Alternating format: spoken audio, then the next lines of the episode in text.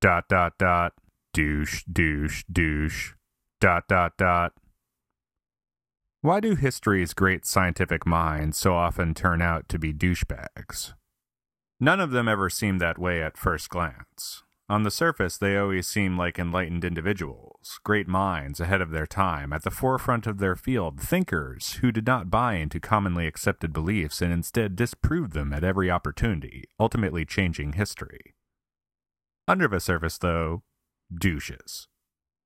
Science does not seem like a field that would attract D-bags. Politics, sports, law, sure, I get that. Those D-bags want to D-bag up their respective fields for power and fame and money all of which ultimately lead to sex with hot chicks. I like to think that the type of person who is drawn to science does so for the sake of human knowledge, though. And don't get me wrong, a lot of scientists are in it for the betterment of society, but it seems like the really famous ones aren't. The gold standard of famous douchery in the scientific community is probably Thomas Edison. I've written about Thomas Edison before, but suffice it to say, at one point, rather than admitting he was wrong, he electrocuted an elephant. Just to give an example. I've got douchebaggery on the mind because I've been reading a lot about Guglielmo Marconi since discussing his bog exploits last week. And, well, sorry, Italy, but the dude sounds like he was a bit of a D-bag. Not sure what the Italian word for douchebag is. If I had to guess, it's probably La Ducia Baggia. Guglielmo Marconi was born on April 25, 1874. He was the second son of Giuseppe Marconi, an Italian aristocrat, and Annie Jameson of Jameson and Sons whiskey fame. Between the aristocratness and the booze, Googly had a pretty cushy upbringing. As a kid, Marconi didn't do well in school and was privately educated by his neighbor, Augusto Righi, who was a physicist at the University of Bologna. Righi researched with Heinrich Hertz of uh, Hertz fame, not the car rental place, the other one, the one that measures frequencies.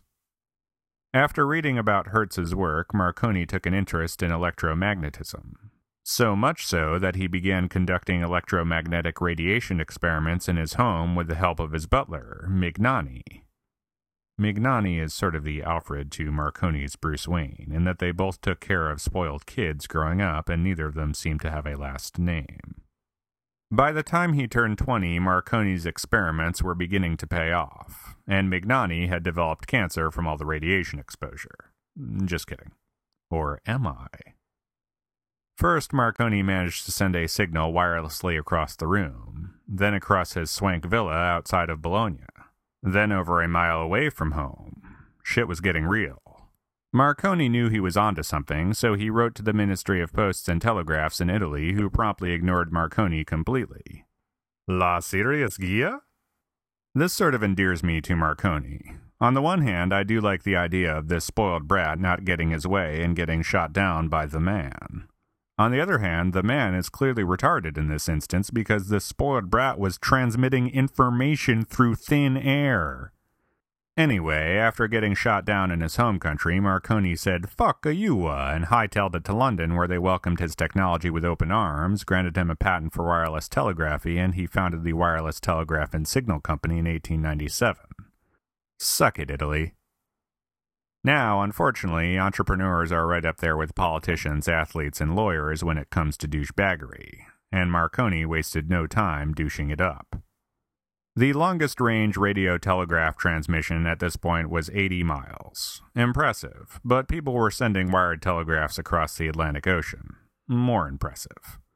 With the wireless telegraph and signal company's livelihood on the line, Marconi declared he could Totes send a signal across the Atlantic. Yo, check it.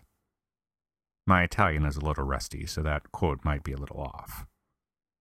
So, in 1901, six years before he set up shop in a bog in Ireland, Marconi sent a signal from Cornwall, England to the Newfoundland coast. Allegedly. Here's where the douchebaggery comes into play. So, no third party actually witnessed this transmission on the receiving end in Newfoundland. It was just Marconi and his assistant. Not Mignani. He was dead. Or was he? This is a little shady, right? If you're sending a signal more than 2,000 miles across the Atlantic for the first time in history, shouldn't you get some other people involved?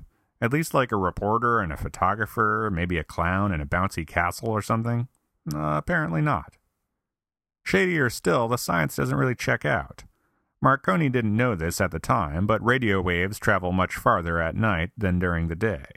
Something involving the ionosphere and God having unlimited nighttime minutes. Mm, doesn't matter. Point is, Marconi's transatlantic transmission took place at noon, which more or less would have made a 2,000 mile transmission impossible given the technology he had at the time. So, uh, yeah, this is awkward. Now, just a year later, in 1902, Marconi had installed radios on board ships for ship to shore communication that definitely worked for hundreds, if not thousands, of miles, albeit only at night. So, whether or not he actually transmitted anything in 1901 doesn't really matter in the grand scheme of things. Mm, still, it's a little douchey. Then again, hanging out with Mussolini doesn't really look great on the resume either. Wait, what? So, yeah, after a couple decades in England, Marconi returned to Italy to become a fascist. You know, just cuz. Apparently, Mussolini and him really hit it off, to the point where Mussolini was the best man at his wedding. For Marconi's second marriage, it should be noted, the one where he married a girl 26 years younger than him when he was 53.